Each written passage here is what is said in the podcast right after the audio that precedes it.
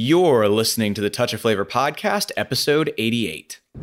You're talking about putting your fuck parts in my head where my brain lives. You know, in nature, only a handful of creatures mate for life. But isn't that like cheating? We can't do this 24 hours a day, seven days a week. Why not? The safety word is banana. It is so refreshing to be with someone who likes to fuck outside the box. This is the Touch of Flavor podcast dating and relationship advice by Kinksters for Kinksters. Join us as we tackle BDSM, sex, non monogamy, and how to build extraordinary relationships in an ordinary world. And now, your hosts, Cassie and Rigel.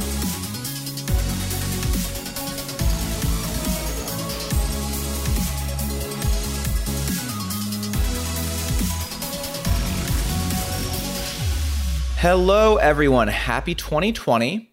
So, we're going to hop on and talk with you about the 10 things that we learned here at Touch of Flavor in 2019 that every poly person should know to build amazing relationships, right? So you can learn from what we learned and kind of hack your own relationships and, and make them better. I just want to point out that we reference a lot of resources in this episode, a lot of links to other things that if they ring to you, if there's something that sounds like you might want to learn more about, you might want to check those links out. So you can find the links to the other resources that we mention in the show notes at a touchofflavor.com forward slash 088. A lot of times one of the things you'll see, especially with experts or gurus and things like that, is like this idea that we know everything and we have all of the answers. And the thing is, is like we have a lot of the answers. But one thing that makes an amazing expert is the ability to learn. And the cool thing is, is that because of what we do, because we get to work with people every day on their non monogamous relationships and help them build great things as far as their connections. We get to do that every day. And we do that with our clients. We do that with the calls that we do, the hundreds of people that we get to interact with through calls and our uh, classes that we do, going to conferences. Um, our coaching clients. and, and specifically our coaching clients. But we get to interact with folks every day. And that gives us a great opportunity to learn. I just want to like, it drives me nuts when people are like, oh, you know, I'm an expert. I know all the things. I'm like, really? Because like, because we do this so much, because all day, every day, we're coaching people on how to build better relationships. Like, I learn way more new shit than I would just being myself and polyamorous, right? So it makes no sense. So yeah, uh, sorry. I just that bugs that bugs the piss out of me. Go ahead. so today, what we're gonna do is we're actually gonna share with you 10 things that we've learned in this past year that every non-monogamous person should know. Uh, we're going to go through those, and I'm super excited. Anything yeah. else you want to add to that? No. So you get to use what we've learned through a year working with hundreds of poly people to hack your relationships so that they're better in 2020. So that's why we're so excited about this. All right. So, 10 things. Let's start with the first. And a lot of these, by the way, are things that we have actually learned in this last year. And some of them are things that we kind of knew, but then really actually learned this year, right? Uh, blatantly learned. yeah, really like blatantly, like in our face learned. So the first thing, and this is one of those things that is new, brand new, um, is that one person can change a relationship. So this is actually a big realization for us from last year last year when we were talking to people and you know we get people who came to us they're like hey my relationship's bad. Like you know i don't like where we're at. Like I, i'm trying to fix things. We'd say hey okay that's great. Go talk to your partner and see what they're willing to do. See if they're willing to do this. Like are they willing to work with you? Are they willing to you know and specifically people we were talking about helping them like are they willing to to do coaching with you?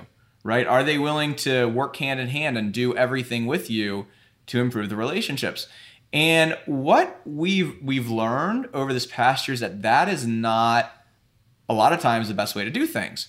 We have had a ton of clients over this past year who have made the decision on their own to step up, you know, to come in to work with us to start working on fixing their relationships and and they've they've done it and they've done amazing. And you know, this is actually something we're going to probably do uh, more detail on at some point, but we wanted to put it out because it's really surprised us. A lot of times people ask like like why, right? Like why would it be the case that, you know, I want to work on the relationship more than you. And why is that okay? And the fact of the matter is, there's always one partner, whether it's a dyad, whether it's a group, there's always one partner who is the most motivated to fix a relationship. And there can be a lot of reasons that they're not just the most motivated, but they're the only one who's willing to do a lot of work. A lot of times that happens because maybe one partner is just like almost tapped out at this point. Or maybe they've done a shit ton of work and they haven't gotten any return out of it in the past, right? Like they feel like they've been the one doing all the work and nothing's changed. Or they just don't think that like anything can help at this point. Yeah, and sometimes maybe there's stuff that's been going on with the individual more so than just the couple. Like I have some things that I really need to work on that will improve a lot of things in our relationship. Not to say that my partner can't improve either, but like maybe I have jealousy or I have things that I need to work through myself that doing that would improve our relationship. Yeah. And what we found with this, right, is that um you know, uh, so whereas like if if you're insisting that both people have to work to change something, have to like be willing to do the same amount of work, like where a lot of people can't do that, like a lot of relationships can't take that because both people aren't willing to do the same amount of work. Like what we found is that uh, one person can really transform a relationship, and when we we bring people in, when we bring in one person, what we've seen is that like one of two things happens. Uh, the vast majority of the time, like 90, 95% of the time, Most like almost time. everybody, uh, the partner winds up stepping up to some extent. Like either they they see that stuff works and they start taking some steps themselves, like maybe not doing all the work, maybe not doing everything you're willing to do, but they're willing to start doing enough, right? Or a lot of times we have it where, you know, that other partner who was like, hell no, like sees stuff working in the relationship and it's like, you know what, I want to do that too. And they actually wind up you know starting to work with us whereas you know at the beginning they weren't willing at all. Um, maybe like 5% of the time the the person doesn't rise to that level right? And and the partner you know realizes that hey like maybe this isn't a relationship for me. Like i'm you know i'm uh, how do you want to phrase this? That maybe this relationship isn't serving the two of us and regardless of the work that I'm doing, it's not going to serve us. but that's like almost never which has shocked us i think that probably maybe a quarter of the clients who have come through this year? Mm-hmm. Yeah. Maybe a quarter of the clients that have come through this year have you know made that decision themselves. And in every single case their partners either decided to you know like i said step up and do some work with them or actually do everything with them. And that has been fantastic. The majority has been everything, actually. yeah. And the really interesting thing on our end is that sometimes it's actually better for one person to do the work than to try and for them to try and get the other person to do everything with them. Because what happens sometimes go ahead. Nanner, nanner, nanner, you're not doing what you're supposed to do, so I'm not going to do what I need to do. that thing right Yeah. there right? So wow nanner nanner. Yeah that's exactly why right? So so what does it take for that? And it's really simple. Like when we're talking to people and they're like hey like i want to do this right? Even though my partner isn't ready right now we're like hey that's great. It'll work. Are you ready to step up? Like are you ready to step up and do the extra work and be the person who takes this back and does what you need to do to make it happen? And the people who say yes to that they do fantastic. So that's the first thing we've learned this year. One person can totally change a relationship. The second one cassie?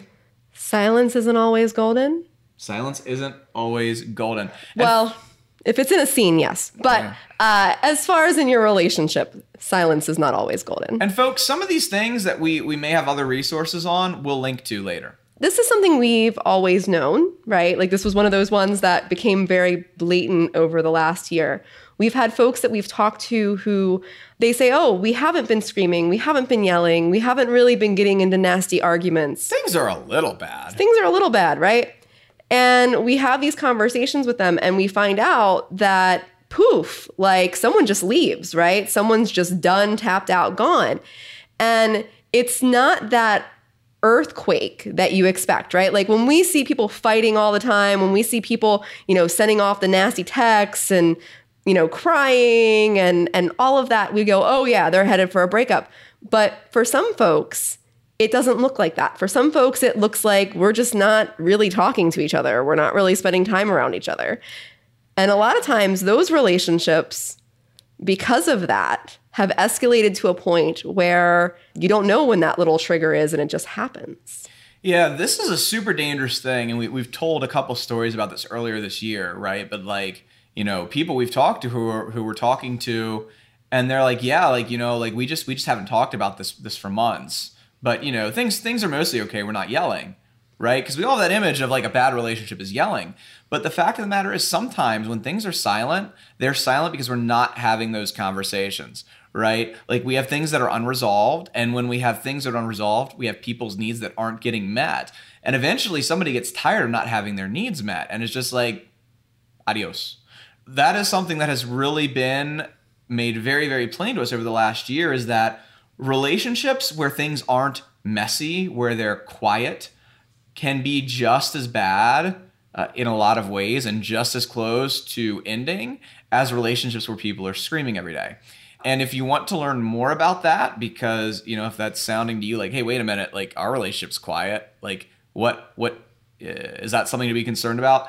Uh, I will put a link to something where we talk more about that uh, in the notes for this because uh, you really should should take a listen to that, right? Because that's really really insidious uh, sometimes for people where they don't realize what's going on. The next one is the importance of stories. Some of these things that we're talking about uh, come directly from working with our clients, and this is one of them. And you know, we did a training earlier this year where we actually put some of this in, but then people didn't like that training as much. So this actually isn't really floating around as much right now. Not because of this part, just on a whole, the whole thing didn't just people didn't like it as much as the the first version that we'd done. So when we have a problem in our relationship as as anybody, right, we, we like to look for tactics. And especially polyamorous folks. I love to say that that polyamorous folks, we love our tools. We're always looking for a tool, right? Like what's the communication pattern I can use in this argument? Or, you know, what's the checklist I can use to make this agreement? Or Is there know, a workbook for that? is there a workbook for that? Or what's the best calendar app, right? To make sure everybody's getting their needs met. And like tools are great. We love tools. Tools are fantastic. Um, and they're necessary, right? But they're not always as important as you think. Uh, what's more important than, than the specific tools that we're using on a base level is the way that we think about our partners and our relationships. And this is something that we talk to people about a lot. And you know, an example that I like to use is this um, to shorten this up way, way up is you know, say that my partner's out with with you know another partner and they don't text me, right? They're supposed to text me and they don't. There's a lot of stories I can tell myself about that, right? I can tell myself that um, you know, like that, uh, you know, maybe they got busy, right? Maybe something happened, right? Maybe their phone died, or maybe, you know, maybe they, they just forgot, right? Maybe just slipped their mind, right? Or I can tell myself they didn't text me because they don't think about me, right? They didn't text me because I'm not important. They didn't text me because this other partner is more fun than me and they'd rather be hanging out with them than taking the time to text me. And those are all completely plausible stories that fit the same fact, but the way that we're going to react, the way that we're going to take that conversation, the way things are going to go down is very very different depending on which of those that we choose. And so it's it's really really important not just to focus on the specific tools, right? But to really be aware of like how we think about our relationship, how we think about our partners, how we think about ourselves, like the stories we tell about ourselves, like you know, I, am I worthless, right? Am I like less than this person? Am I and, and really be aware of those things and the way that those affect our relationships. And this is it's it's vitally vitally important and it's something that most people don't stop to think about. Thing number whatever it is because I let them instead of number them. Four. Yeah, thing number four E, right, is that we've we've really learned this year is what exactly it takes to fix a relationship that's broken. What it takes to turn a relationship around that is struggling, that is facing challenges, that has a long way to go. What it takes to heal that and get that to a place where things are amazing. And this is something again that we we kind of knew going into this year, but just purely because of the number of people that we have worked with this year, this has become very very obvious to us. And there's there's a couple things that really marks being able to turn that around. And one has to do with the kind of help that you seek. But what I want to talk about now is like there's two qualities, specific qualities that we've noticed about the people that the people in that relationship have to have if they want to be successful in turning things around. Go ahead, Cassie. Well, it's something that I tell folks, you know, like we talk to folks all the time and they ask us about our programs, and I'm like, cool, that's great. But if you don't have these qualities, it doesn't matter how much I help you, you're not going to succeed. And we don't want you. And and I don't I don't want to waste your time or my time, right? These are two things that you must have. And we actually, because of this and because we've realized this and we've seen people this year with stuff, people ask us all the time to work with us and we tell them no, right? Because if we don't think that they match these two qualities, we don't want to work with them. Yeah. So the first one is committed. And I always have to like stop and say, hold on, let me explain what committed means because we think committed and we think, oh, I'm going to stick with this person for the rest of my life, regardless of how it goes. We're going to be those two angry, grumpy old people sipping our tea and, and not liking each other in our 90s.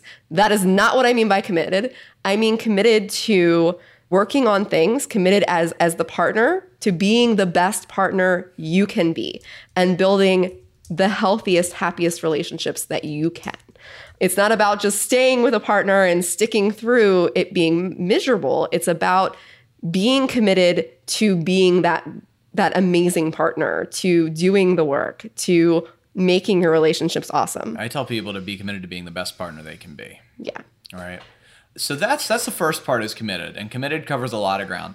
and the second part is people. We we use the term coachable specifically when we're talking about coaching, but kind of the more general factor is is being willing to do something different, being willing to make a change. There are people, and it blows my mind, who their relationships are in the gutter, and they go looking for. Let's say they come talk to us, who like this is what we do. And we're like, hey, you're going to have to do A, B, and C. And they're like, yeah, but I don't want to, though. Or they want to start arguing if that's really what they should do. Right? seems like a lot of work it seems like a lot. Well, yeah, that, yeah, yes, yes, that's part Yeah. of it, right? and and those people go on to watch their relationships explode because the fact of the matter is, if you're in that position where your relationship is kind of on the brink, where you're fighting all the time, where you're worrying about breaking up, like what you're doing hasn't been working, and if you're not willing to learn something new and do something different, you're going to continue down the path that you're on. That ability, that willingness to actually do something different, even if it's not maybe what you wanted to hear, even if it's not the easiest thing in the world, really sets people apart. So, coachable and committed are the two things that we've seen quality wise that the people who have those things and who get the right help can turn things around. So, the next one, and this this kind of plays off commitment, but it, it really shocks us how much commitment changes things this past year. This has been really surprising to us. We talk to an enormous amount of people about their relationships. And there's there's some people who we talk to and we go, A, like these people really, really need help. B, we can help them. Like they have those two things that we can talk about. Right? Like like they're coachable, they're committed. Those people we will sometimes offer to work with. It's it's uh, it's some percentage, right? As long as we're sure of those things, we're sure that we're sure that they need the help, and we're sure that we can get them the results, and we're sure that they're going to do what they need to do. And what's been really really interesting to us. So so let let me start here. So if we're offering people to work with us, they need our help badly because those are the people that we offer it to. And when we offer it to people, 99% of the time, they agree. They're like, yeah, we absolutely need this. Like, we absolutely need help. We absolutely need to make a change. Like, we're going to break up. This isn't going to work. What's really interesting is what happens from there. When it's time to like actually kind of put the rubber to the road and be like, okay, so we're actually gonna do this. Like, we're gonna we're gonna you know figure stuff out. We're going to come up with the like the money that it takes, the investment to get started, and we're gonna sign up and we're gonna get going and we're gonna get this help that we need.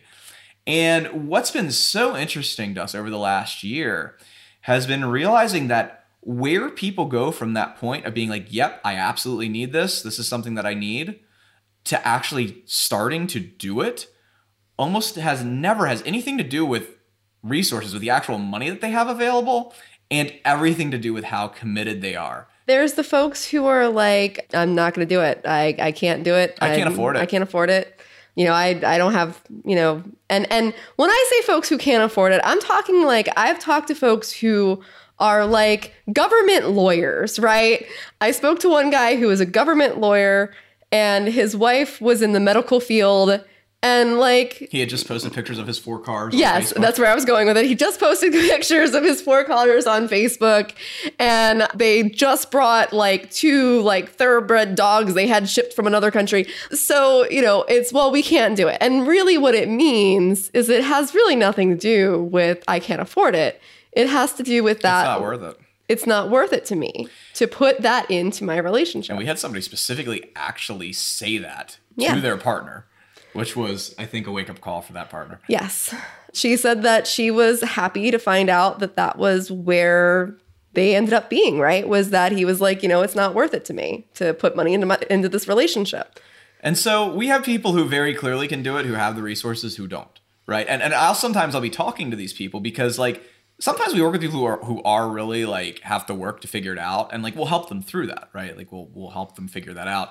And and I've had some people where I'm like, look, like uh, I could help you, but let's just be clear, you don't actually need the help, right? Like you you just don't care enough to do this. And they're like, "Yeah, that's right." Right? And I'm like, "Okay, then let's let's stop wasting both of our time." But then we have people and this is what's amazing to us. The people who are really really committed to their relationships, we have had people who we have never thought like would be able to figure that out, figure out how to get money, figure out how to get started, how to get help, who have done it, and it's been astounding. I talked to somebody a, a, a little while ago who, like, I almost didn't even like offer to work with because he was very clearly in a really bad financial situation. Like, didn't know where his like electric bill was coming from, and he's like, "Oh no, like this is important. I'll figure it out." And you, I'll let you talk about some of our past clients and like how what Yeah. they've and like how they've kind of like gone on things. Yeah, I mean, we've had folks who, you know, who were on disability, right? Like folks who had injuries and could not work. We've had folks who have five, six kids and a one income home because one partner has MS. We've had and not a particularly high income. Yeah, and not a particularly high income partner, a partner who worked a, a, a bus driving job, right? So, like, we've had folks who are in all kinds of ranges. And really, what it comes down to is it doesn't really matter, right? It doesn't matter if you're the lawyer or the bus driver. It really comes down to how committed you are. Yeah, that's that's something that we've just been astounded at is is how people who are committed, uh, how they manage to figure things out. That that's one one more thing we've learned this year.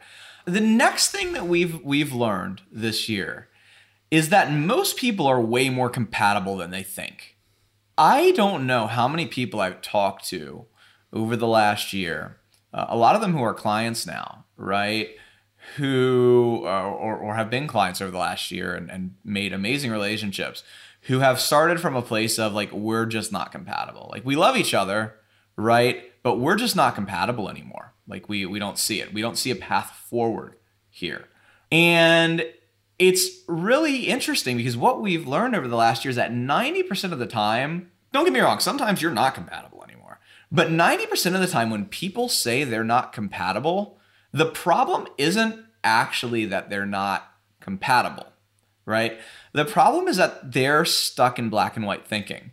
And what does that look like? Well, black and white thinking looks like I'm trying to think of a bigger example. We have smaller examples that we use a lot. I'll use one from clients. Okay. I am a Christian and you are an atheist. And we cannot work through this because I am religious and you're not. Right. And the black and white thinking behind that is, well, I'm religious, you're not. How are we ever going to make things work? And some of these things require like creative solutions, like how do we handle holidays? And I'll give another one from our personal lives, right? As as far as a big thing, like relationship thing, um, which has been made somewhat of a moot point at this point if you've been following us. Kids, right? Like we were in a position a couple years ago. Like I'm kind of done with the kid thing. We have our son, who I love a lot, and I was good on that end. Cassie and Amanda still wanted kids, right? And that's a pretty big incompatibility. But you know, we had come to the point of discussing, well, what if we adopt? What if we adopt an older kid and and then how is there a way we could set the household up where that would work for everybody? So a lot of times when people think that they're incompatible, the problem isn't that they're incompatible, it's that they just haven't gotten creative enough. They're they're arguing like it's got to be this or this when there's 30 other options that neither person has thought of. And when they they come to those other options either like on their own or you know they get some help because they can't see quite that far that they're actually able to make things work and have an amazing relationship when if they hadn't really stopped and realized that hey there's more options here they might have just broken up that's thing g i'm really starting to think we should have numbered these but that's where we're at Five.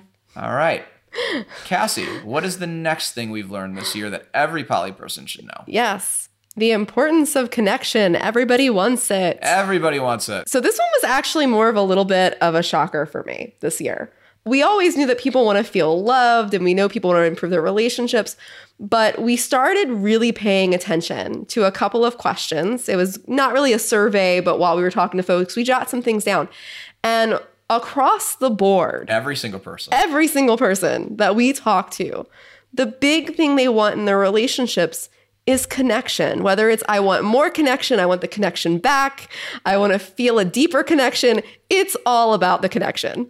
And you know the thing is is that people as we go through relationships, we fall out of connection, we fall out of love.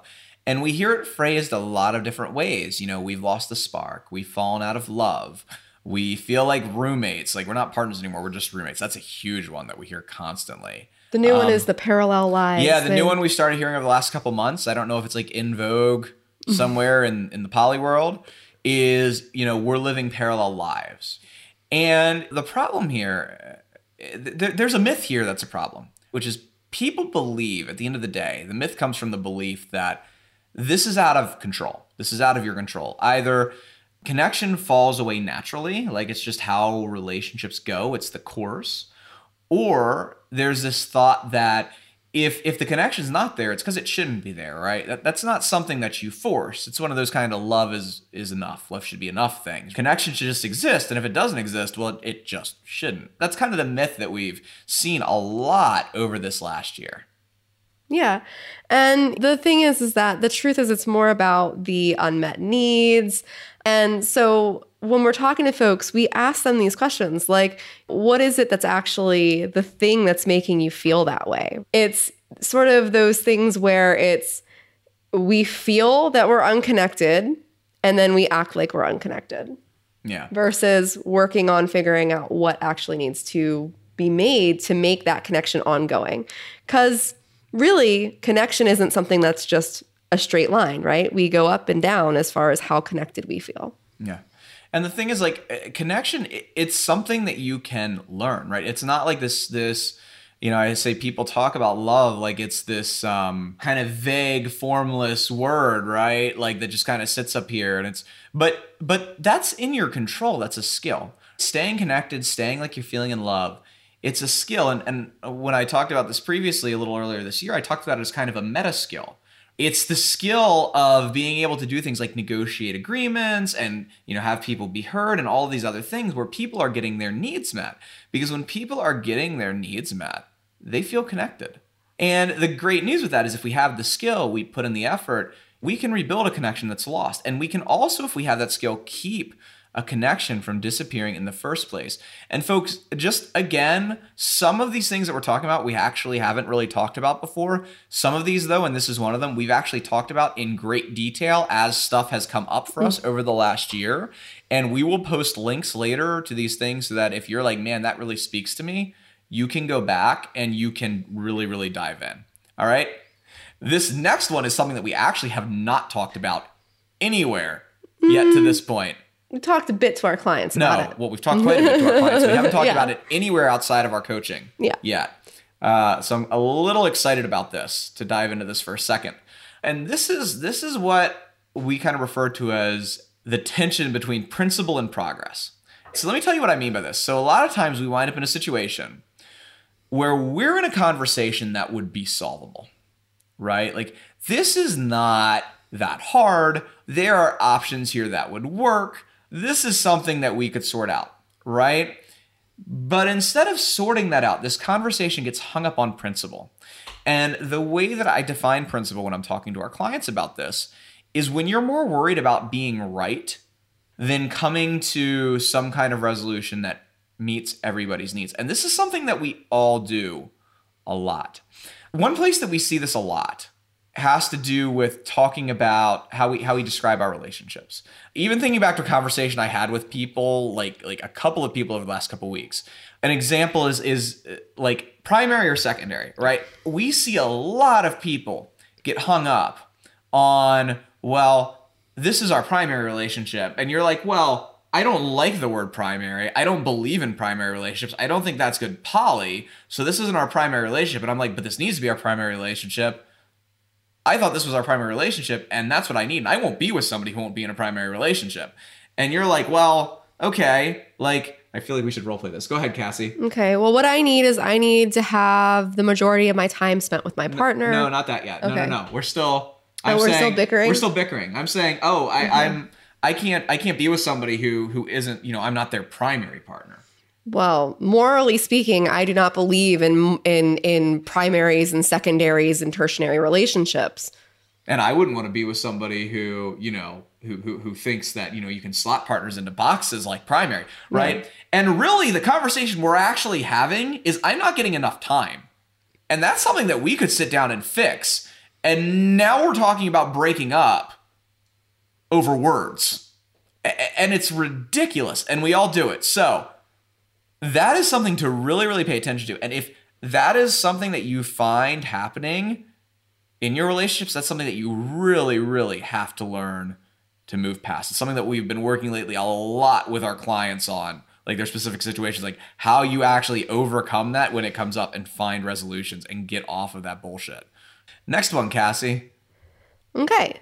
Decisiveness matters. This is one of my favorites. And it's because it shows up in two ways and it's it's kind of been something that we've known was there. You know, this is, falls into one of those categories, but it shows up so blatantly, right? Like we've seen it in our breakthrough calls, right? It's the folks who are like, all right, we're ready to start right now, right? We're ready to do something different. We're ready to dive right in. Or more the people I think who are like, so, so again, you have to understand, like we only offer to work with folks who need it. And 90, again, 99% of the folks that we talk to, who we say that to, they're like, yeah, we absolutely need this. But then folks diverge. Some people are like, we need this, let's go. And those are the people that we work with and they fix their relationships and things are amazing. We work with other people who are like, oh yeah, like yeah, this this will definitely fix things, and you know I'll do it, but you know uh, not right now. Like you know I, I want to think about this, and you know I like even though I know this will work, like I haven't actually looked at all my other options, so I'm gonna go I'm gonna go do that, right? And I got really- things coming up. yeah, like I've got this thing coming up, like like you know, in in in in December. You know, really, I'd rather wait till after that, right? And then we'll get started on working on our relationships. And you know, so some of you might know that that last December we decided to conduct a little experiment, and we went and we talked to people who we had been like, "Hey, you need help," and they had been like, "Yeah, we need help," and then they had decided like to wait and put it off, and we like called those people back and we're like, "Hey, how are you doing?" And like like uh, you know, we, we we did this for like our calls for a whole quarter, and eighty percent of those people had broken up at that point. But then this year, like we've gone back and we haven't really done the, the whole numbers thing again. But like what I can tell you is this year, we have not talked to a single person who was like, oh yeah, like I need to fix my relationships. Like it definitely needs this, but you know, I'll, I'll get to it eventually. Like I want to, I want to wait. I, you know, I, I really like, this is something I, I, I, I need to do, but like, I'll, you know, for whatever reason, I'll not, not, not this minute. Like I'm look around and things. We haven't talked to a single one of those people because we do follow up with our folks where they've been like, oh yeah, yeah, you know what? Uh, I, I went and uh, you know, I, I actually, even though I didn't get started that day, I did wind up doing something, and now things are great. Nobody. We haven't talked to a single person who who has actually like not decided to do stuff and then decided to do stuff and actually now like they're happy with where they're at. Yeah, so it's it's that making a choice. And the thing is is that what we found is the folks who are decisive and can make decisions now are the people who make decisions.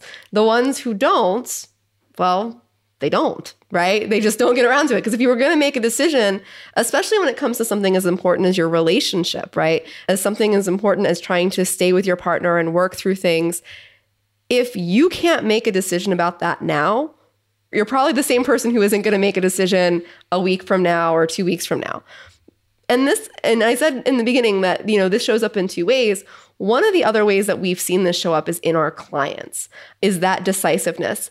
And it's been amazing to see the progress that our clients have made by making decisions and going with it. Through our programs, when we're working with folks, sometimes we're like, hey, there's this thing I want you to try. It may not be 100% the solution, but like, let's try it.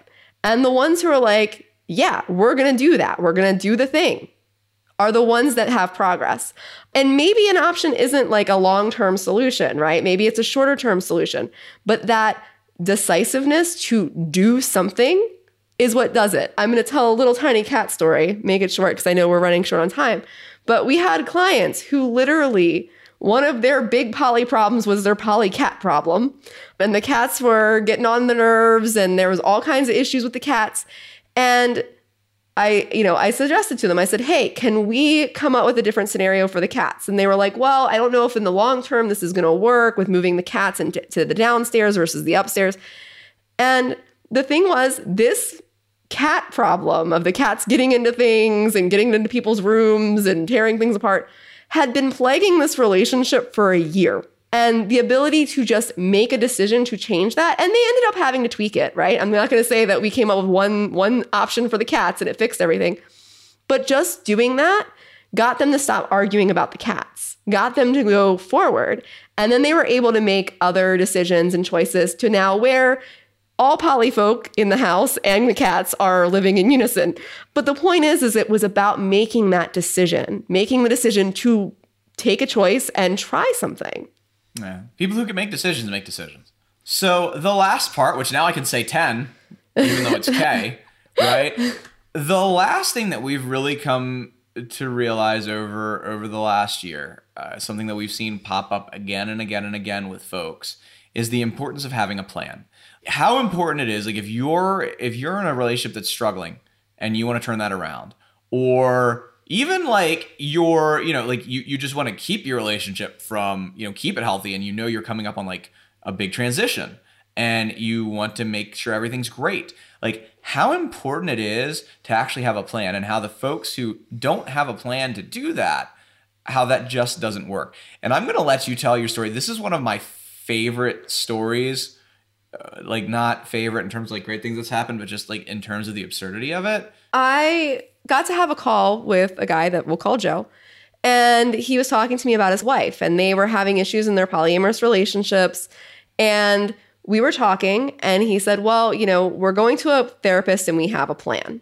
And I said, Fantastic, that's awesome. I'm, I'm, I, I think that's a great thing. So, what's the plan, Joe? And I'm not going to go through the whole thing, but basically, what he told me was that his therapist decided that him and his wife should close their relationship. We're not going to get into the issues of breaking off relationships with people that you're already in relationships with, but okay.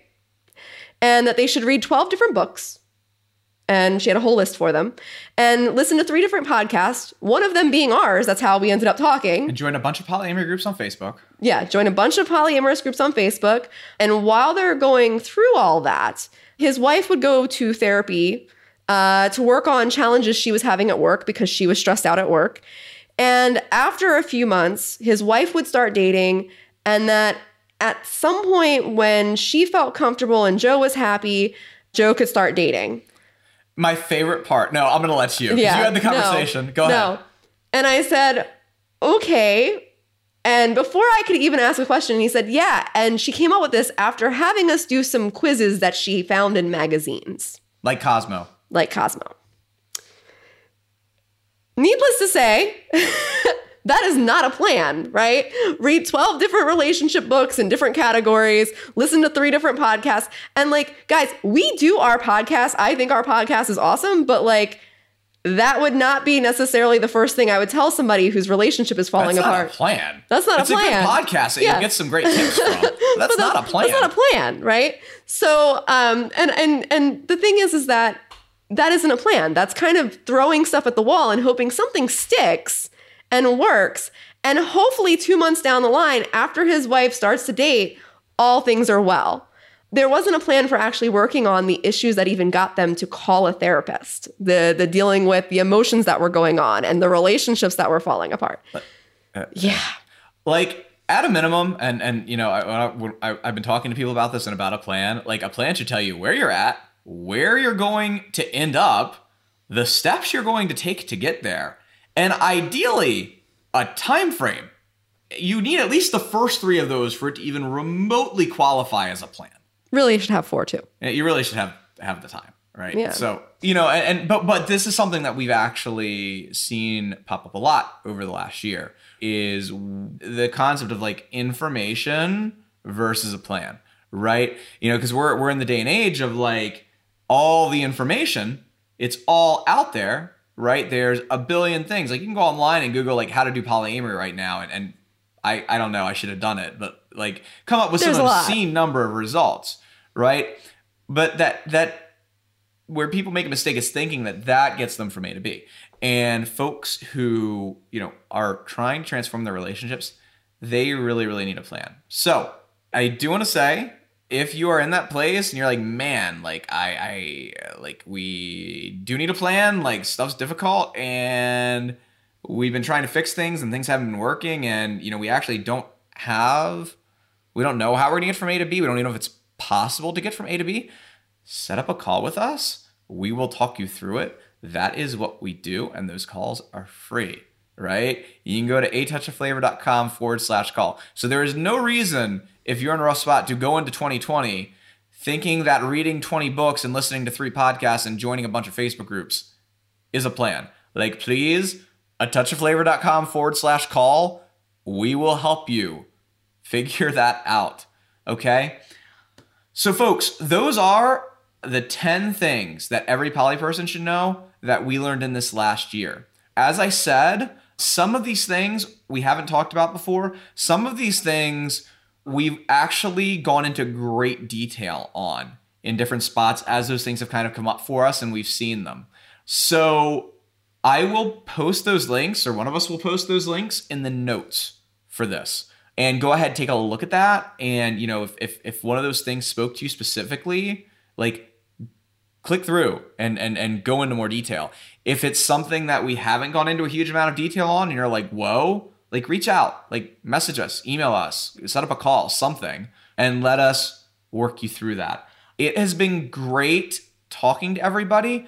And we thank you all for joining us. Have a fantastic new year. And thank you everybody for all the wonderful comments. We got some really cool, nice ones in here and about us helping people, and that warms our hearts. You guys are all fantastic, and we will see you next time. Thanks for listening to the Touch of Flavor podcast, where we're building relationships outside of the box. Got a question about kink, power exchange, or open relationships that you've been holding on to for years? This is the place to ask it. Submit your question at a touch of touchofflavor.com slash ask or leave us a voicemail at 833 ask TOF1.